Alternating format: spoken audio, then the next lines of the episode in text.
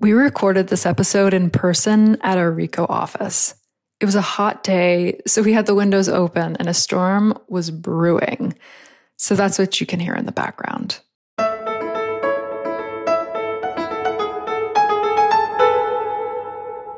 You've just got to pull your money out of organizations that don't have a sustainable agenda.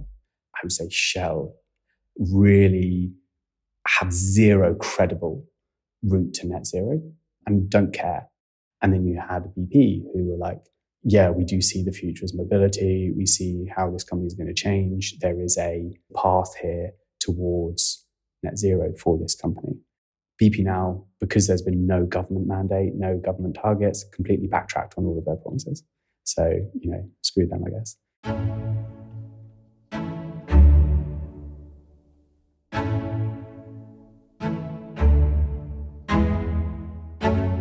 Welcome to the Future in Sight podcast. I'm your host, Jen Wilson. This is a podcast where we talk about prioritizing people, planet, and profit. In each episode, we speak with world leading experts who help us see the future we want and our role in it. This is episode 20 Pragmatic Protest. Quick story. I remember when I was talking to a friend of mine about developing a brand for the company that would become Re:Co.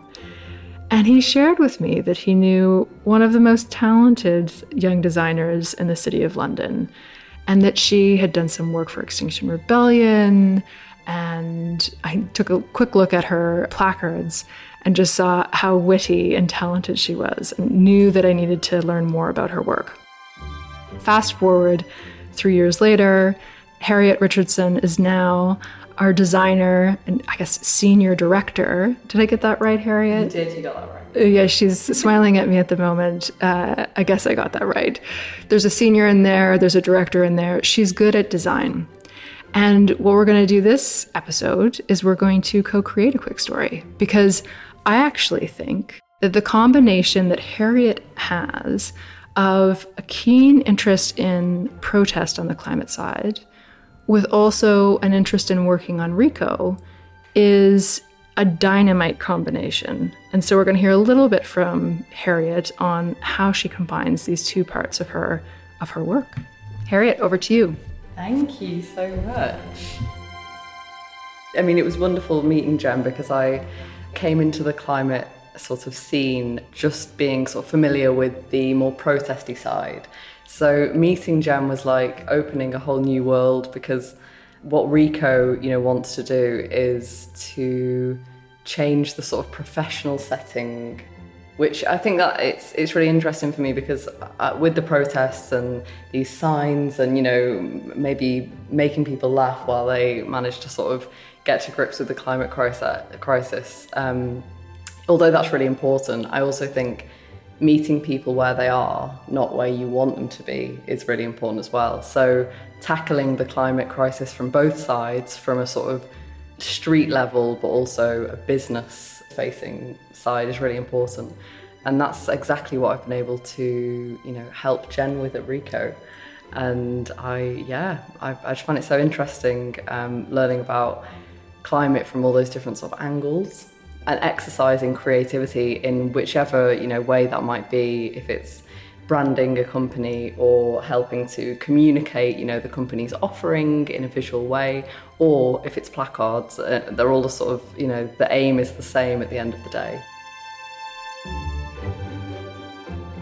Essentially what Harriet is not saying is that she's the reason why uh, we have Swish uh, branding and uh, great communications. It's all with her leadership and helping to steer the way forward on that. She also came up with the uh, brand Re:Co and deserves credit for naming the company um, and really thinking about the meaning behind it uh, regarding the company, not just marketing. And I think that what Harriet has taught us at Re:Co about that dynamic combination between protest and meeting people where they are, as she shared, relates perfectly to the guest on the show today. He's an expert in critical efficiency technology that is going to help us meet the climate crisis head on, and is also somebody who works on the protest side. So, without any further ado, let's get into it.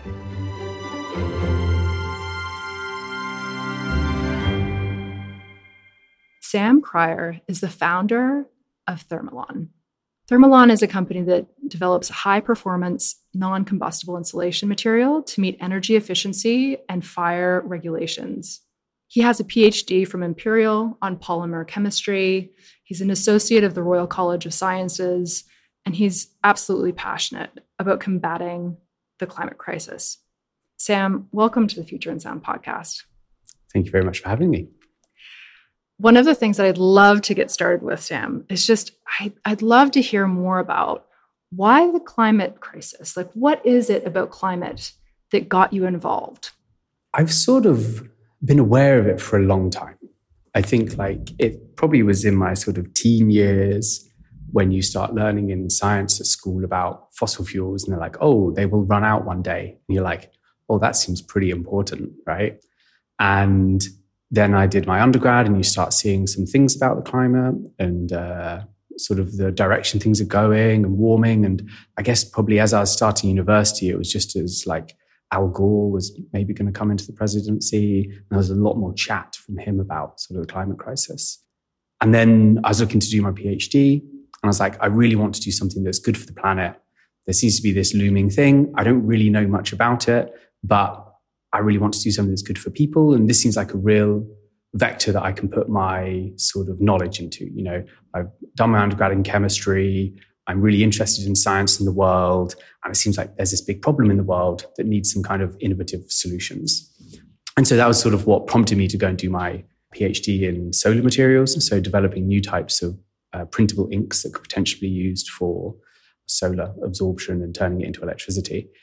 And it was during that period that I really started, you know, going in and reading papers, reading papers about the climate crisis. You know, sort of Nature released their first journal about climate change completely. When was this, Sam? I think I started my undergrad 2007. PhD was in 2012. Um, so this is probably 2013, 2014 that it was really coming into my radar of like just how big a disaster this was potentially going to be. And I think that was the first time I got what I'd probably call climate anxiety over like, oh, wow, you know, if we don't do something, like there might not be a humanity. And I think people get really switched off by that. And it's really scary. And it is really scary. And so, yeah, that was the first time I think that that sort of thing came to me.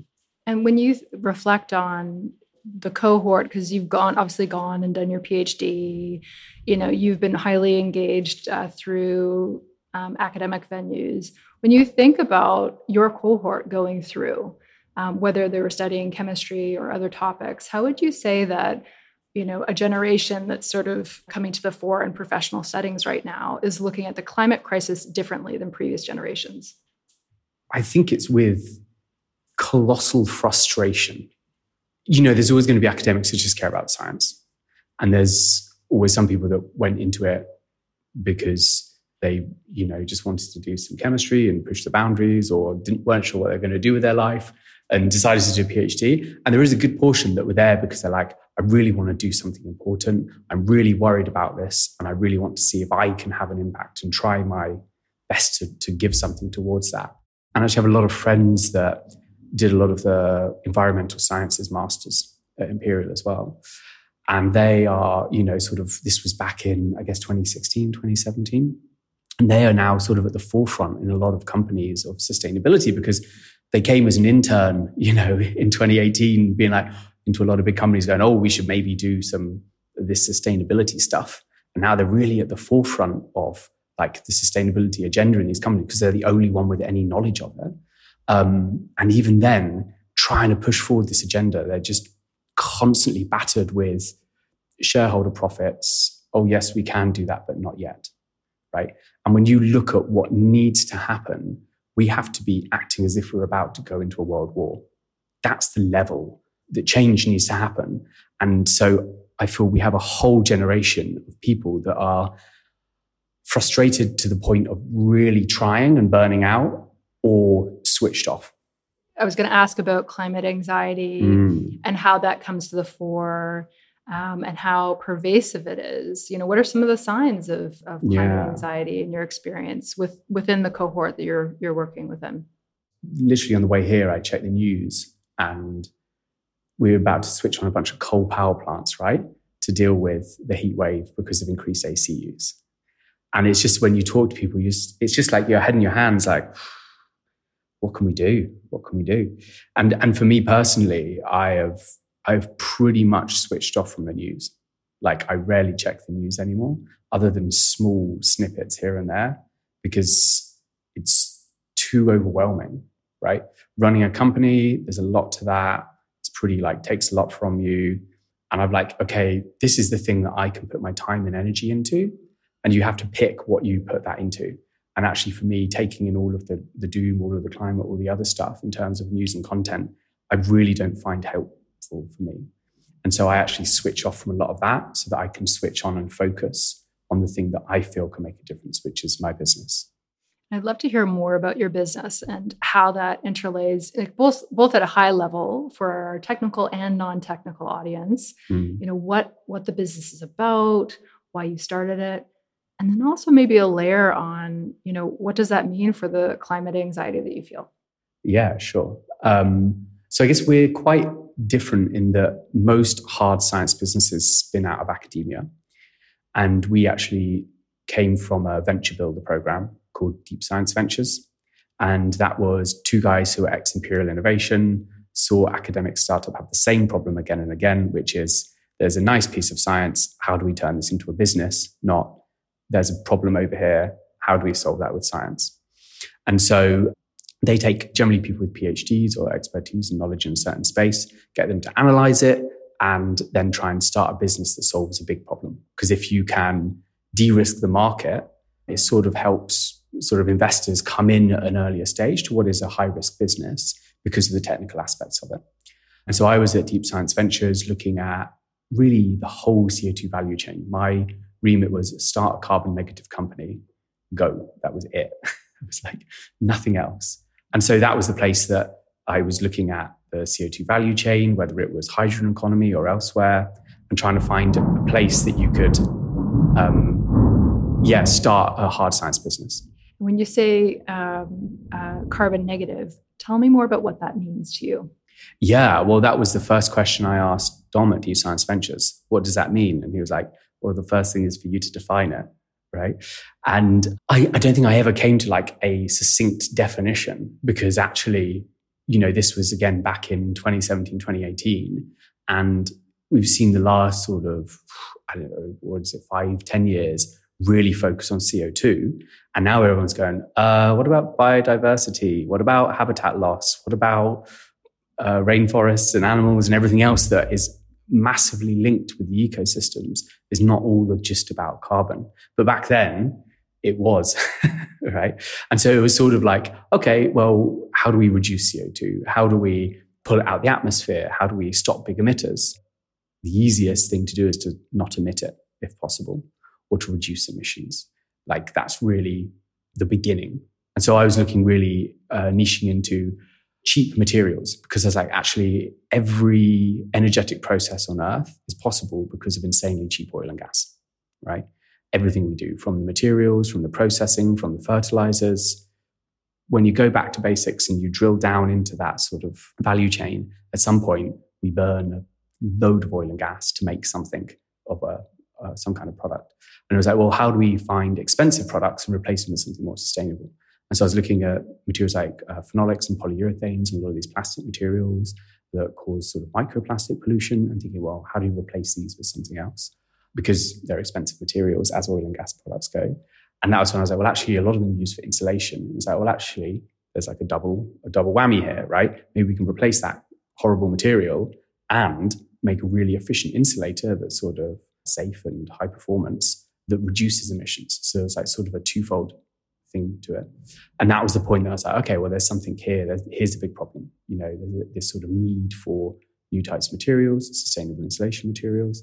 and especially sort of it was a year after Grenfell when I was doing this, this huge need for fire safe materials as well. And so that was that was like the premise. That was the market problem. Like there are no high performance, fire safe, and affordable building insulation materials. Okay, that's a material problem. I'm a material scientist. How do we solve them?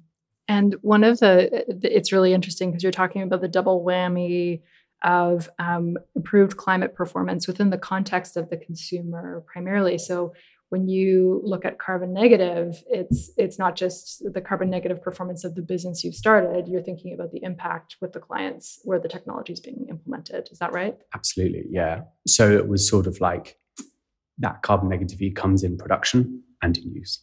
And how has that starting the business, working on scalable technology to reduce carbon emissions um, across the market, you know, how has that impacted the anxiety that you feel around climate? I think it gives me purpose. I think I look at some people I know and they have really nice jobs. They work maybe in the food industry or they get lots of meals out or um, and I'm very happy for them in their work and they enjoy their job. But I was like, I couldn't do that.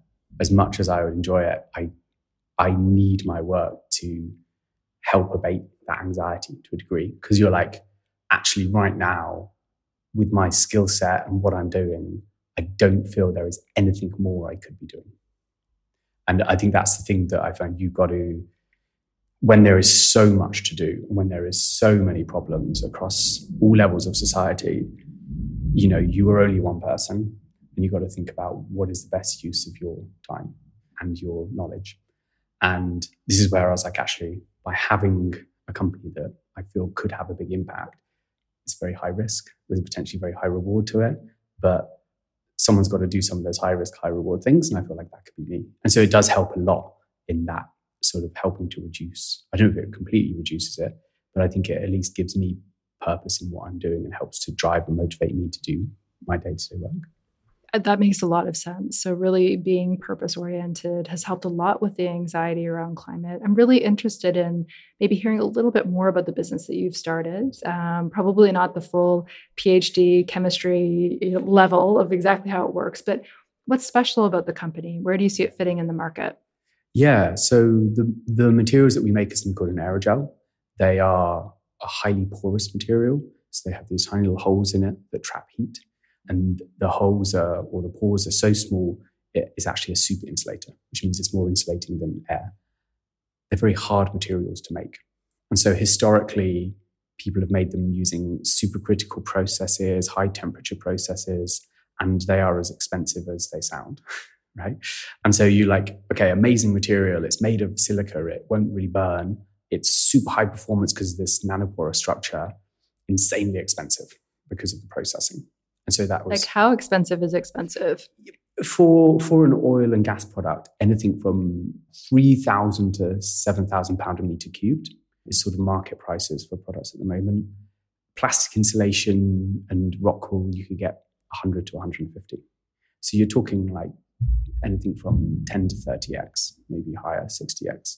You know, so like when it comes to industries like construction where margins are made on percents, any product that is 10% more expensive than a current product in use won't be used unless it has a huge value add. And so I think that's then looking at where the markets that we intersect are. Okay, we can reduce that price by 50% at pilot, maybe five or six times when we go to industrial scale. It's starting to get close to that sort of price bracket of current use materials. And there's this added sort of added addition that by having it thin, you can increase floor space tall buildings. So suddenly you have an increase in footprint. And the reason we build up in cities is because uh, land is so expensive. And so if you can have thin materials that are fire safe, you can maximize floor space in tall buildings. And then looking at heritage and old buildings, which is something like 4 million properties in the UK that are uninsulated, you have to insulate inside because you can't change the nice, pretty outside.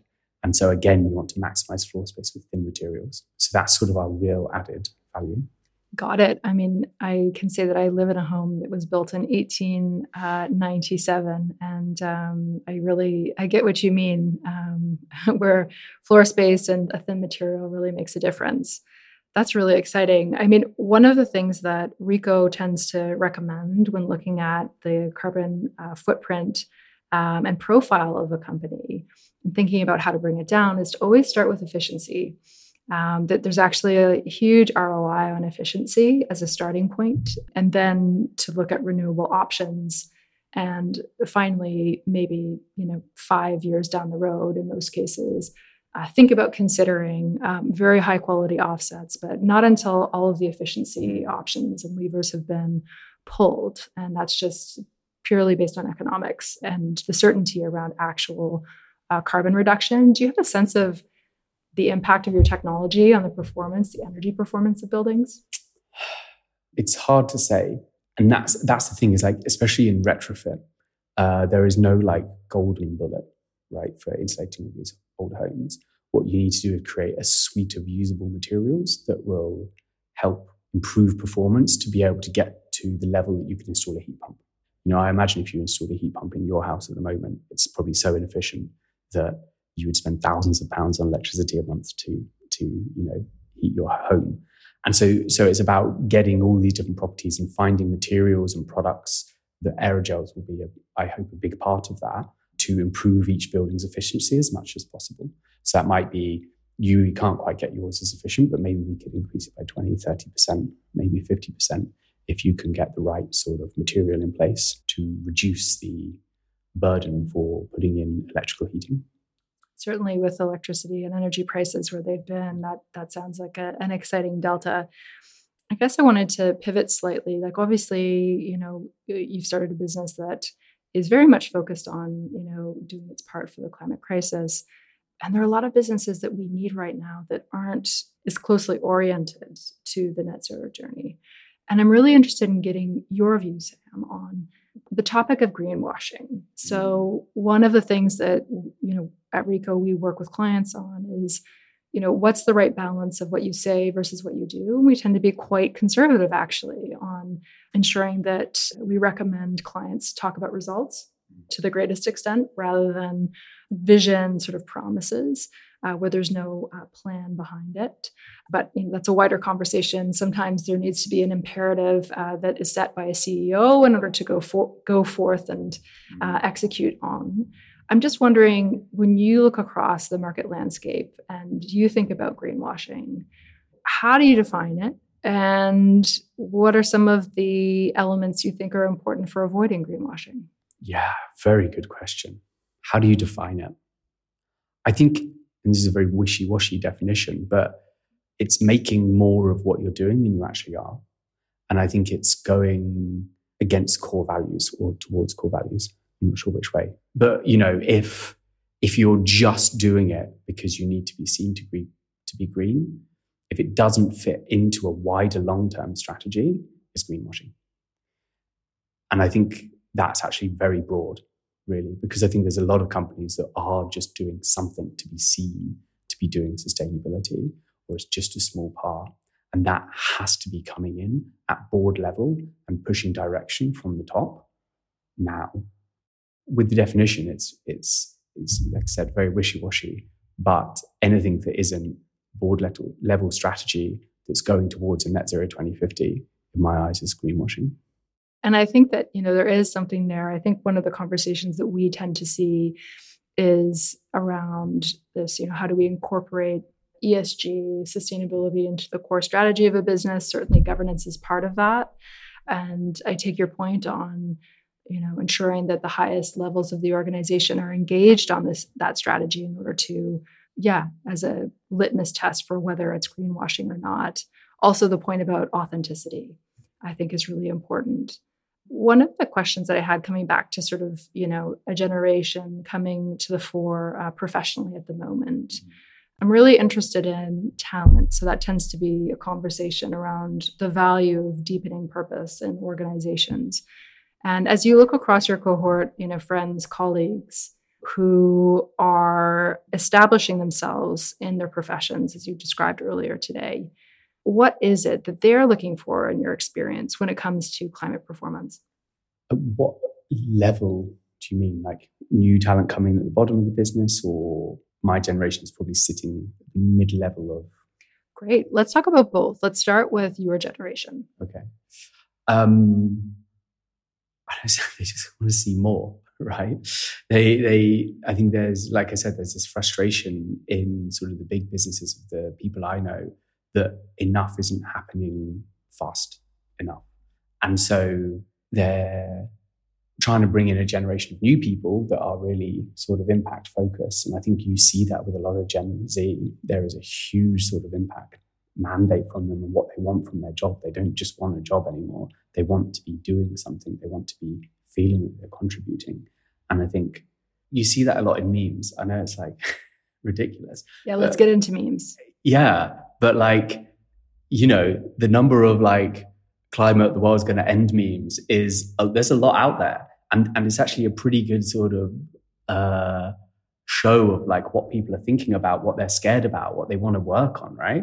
I'm picturing a graph over time and memes on a particular topic. There's got to be a, an academic paper out there somewhere, Sam, on this particular analysis. Yeah. Okay. um, and so I think, you know, like people are scared. The generation below is looking and going, uh, is there a planet for me to care about, right? Should I just like, okay, it's kind of done.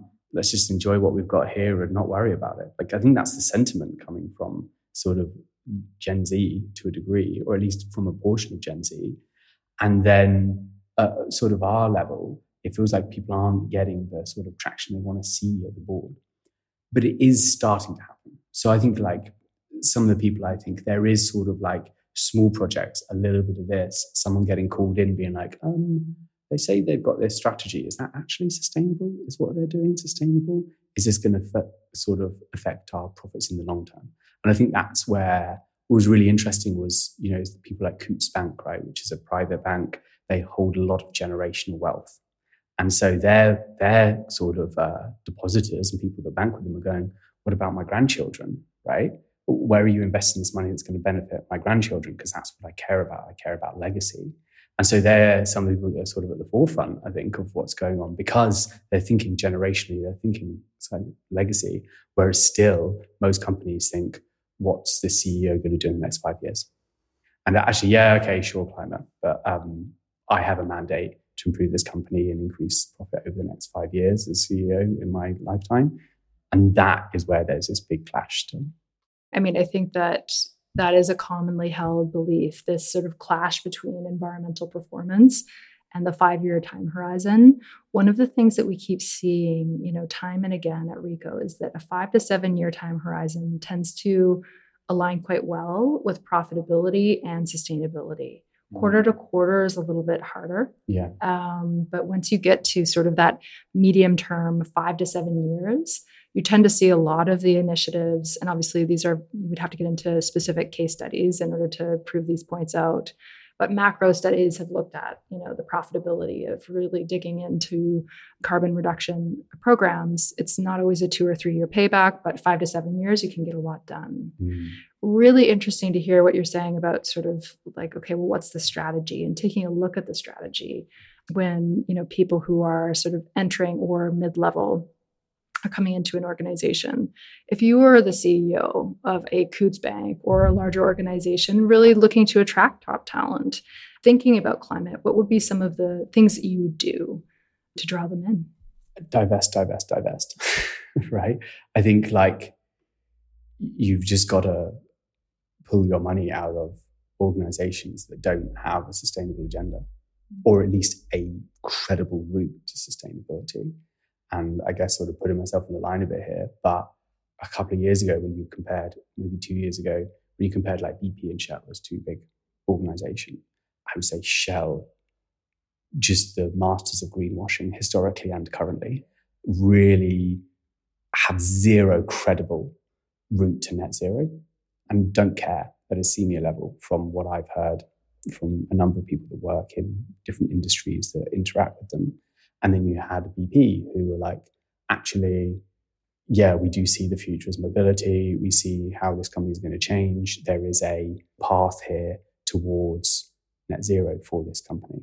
And that's like two of the world's biggest sort of oil companies, very different mentality at senior level, very different paths that they're on.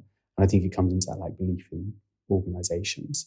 BP now, because there's been no government mandate, no government targets, completely backtracked on all of their promises. So, you know, screw them, I guess. But I think that's where that sort of mindset shift on the senior level can make a difference in an organization to push things forward. And so I guess, sorry, yeah, going back to sort of the if I was CEO and what looking at those banks, actually, you know, if you're a lot of these big companies that are doing very unsustainable things, if you have no access to finance, you you cannot build your new 300 million platform, you know, oil platform or whatever. And actually, I think finance is one of the really key things in climate. If that platform is going to be a stranded asset in 10 years' time, you know, the bank doesn't want to take on that risk. And I think actually I'm making people understand that this is going to go so much faster and it has to go so much faster. I think just sort of bringing that in at that top level of like understanding of what direction things are going to go is sort of what I would do to try and convince people that there is a route to sustainability. And I think that's what brings in the people that want to work there. Yeah, I get that. And I, I think it's a really interesting debate because some would argue divestment is sort of selling to somebody else, right? And there's a whole set of questions around well, who are you selling to? What are their standards? The level of engagement there. Um, and at the same time, I get your point about just aligning, you know, what is said around goals and investment to the actual performance of those investments. We see a lot of ESG funds that tend to be tech companies, for example, and there are many different views on should it be tech companies or should we be looking for best in class performance of different industries. It's a really good debate to be part of, and you know, I think that uh, I'm sure the the divestment uh, debate will continue to burn on for some time. Um, and despite its complexity, I think it's really important to hear different views. So thanks for sharing your views on that. One of my final questions for you, Sam, is just as we take a step back, obviously, in a way, you know, your career has spanned a bit of protest, right? Carrying a placard, entrepreneurialism, research. Really, you've come at this crisis from many different angles. And I'm interested, what what would be a book if you had to name one book that's really shaped your perspective and how you think? Which book would it be? It's actually a recent book, and it's Mikaela Loach's It's Not That Radical. I don't know if you've come across it. I haven't. Tell me more. Um, she is a trainee doctor and a climate protester. She was very big on the Stop Cambo campaign. And she's written a new book that sort of links together a lot of what has caused the climate crisis to begin with, really. So it is, you know, we're still seeing sort of the colonial north south divide, right? The, the northern hemisphere and the white side of the world is sort of causing a lot of this devastation that's going to be happening to the global south and is already happening to the global south. And she sort of links together a lot of these different problems and is like actually to hope for a world that is better and more positive for everyone isn't a radical idea. And it's really being framed as one, especially in like the United States and uh, to a degree our government as well. This idea that we should all be sort of happy, healthy, and safe seems to be crazy and too much to ask for. And so I think that it's a really interesting book and it really helps you to like reframe how you think about the climate crisis and sort of the world economy and capitalism as a whole and has given me a bit of hope. And uh, yeah, I think you got to stay your ground and protest as well. I think it's really interesting on that point about you know protest as well as you know being part of the solution. You know, coming full circle, that's got to be part of you know dealing with climate anxiety, right? Mm. Like being heard, mm. but then also uh, paving a way toward a better future. Is that what it feels like? Yeah, absolutely. I've given presentations to my local MP before about climate change. he didn't ask for it. but like, I'm just like, okay, well, they're a Tory MP in their mid 50s. Like, do they actually know anything, right? Do they actually know what the ramifications are of trying to do shale gas in the UK? You know, we're not America. And I think sometimes it's about opening up that window and talking to people. It's very easy to get entrenched, right, in your opinion. Part of that is being open to listening and talking and sort of getting information out there. That's really interesting. This whole point about you know listening because I think that that's that's one thing that at Re:Co we try to do. This whole sort of um, motivation agnosticism, where as long as we're working toward the same thing, we can be motivated. Like it might mm-hmm. be the mm-hmm. bottom line, or it might be climate change, or it might be, you know, there are a variety of different motivations that can lead us in the same direction. What are some of the messages that you know you've heard afresh from whether it's a conservative MP or maybe somebody working in oil and gas, or you know, an mm-hmm. argument that has you've opened yourself to and it's sort of changed the way you think about the climate crisis? You know, when I when I do think about the, the people I've spoken to in those industries or those positions, I think they just don't have the level of I want to say fear, right? The level of like urgency or the acceptance of the direction things are going. So they're like, oh yeah, the climate crisis. Oh yeah, I guess we should do something about that. But let's do it like this, and it's going to take some time, and we can't upset big industry. And it's like, okay, but like you do realize on that trajectory, like we could go past tipping points that mean that we go to a five degree world and everyone's dead. Like the difficulty is getting, for me, is getting across the urgency without sounding like someone standing on the street with a placard saying the world is going to end. Mm. And so I think that's the level of difference when you speak to a lot of people in sort of bigger industries or speak to people that are you know, older and sit in higher positions of power is they see climate as a thing, but they don't see the closeness that I think people of our generation do. And when they share that perspective, is there anything that's like resonated, or is there anything where you think, okay, like I'm coming to them with a message, but I'm going to shift it slightly based on what I've heard? Yeah, I think I, I always try and go in with sort of facts, sort of, you know, that sort of evidence based.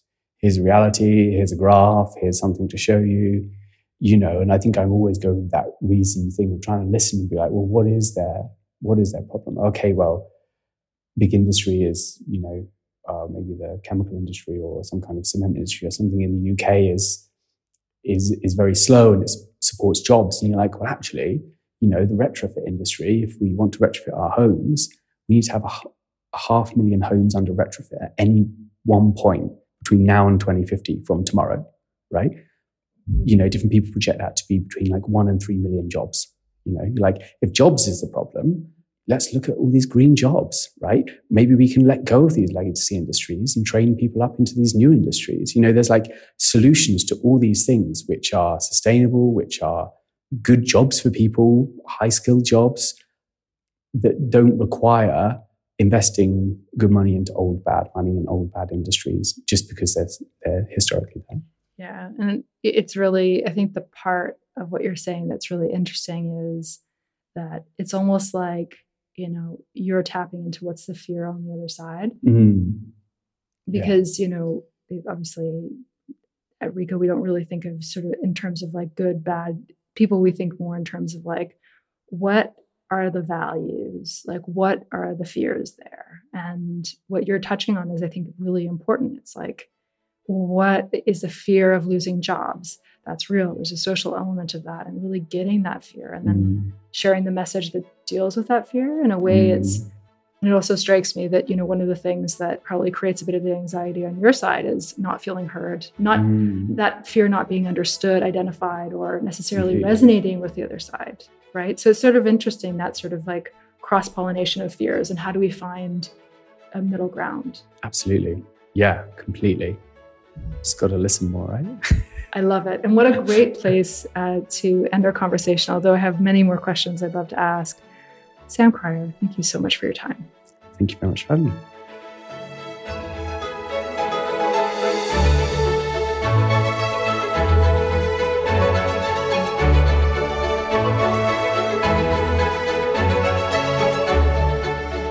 Thank you to Sam for joining us. You can learn more about his work by checking out the links in the episode description or by visiting re.co.com slash the future in sight. The Future in Sight podcast is written and hosted by Jen Wilson and produced by Chris Attaway. This podcast is brought to you by Re:Co, a software as a services company helping clients achieve resilient competitive advantage in the long term. You enjoyed this podcast, it would mean a lot to me if you wouldn't mind telling a friend about it or taking a moment to rate us in your podcast app. Until next time, thanks for listening.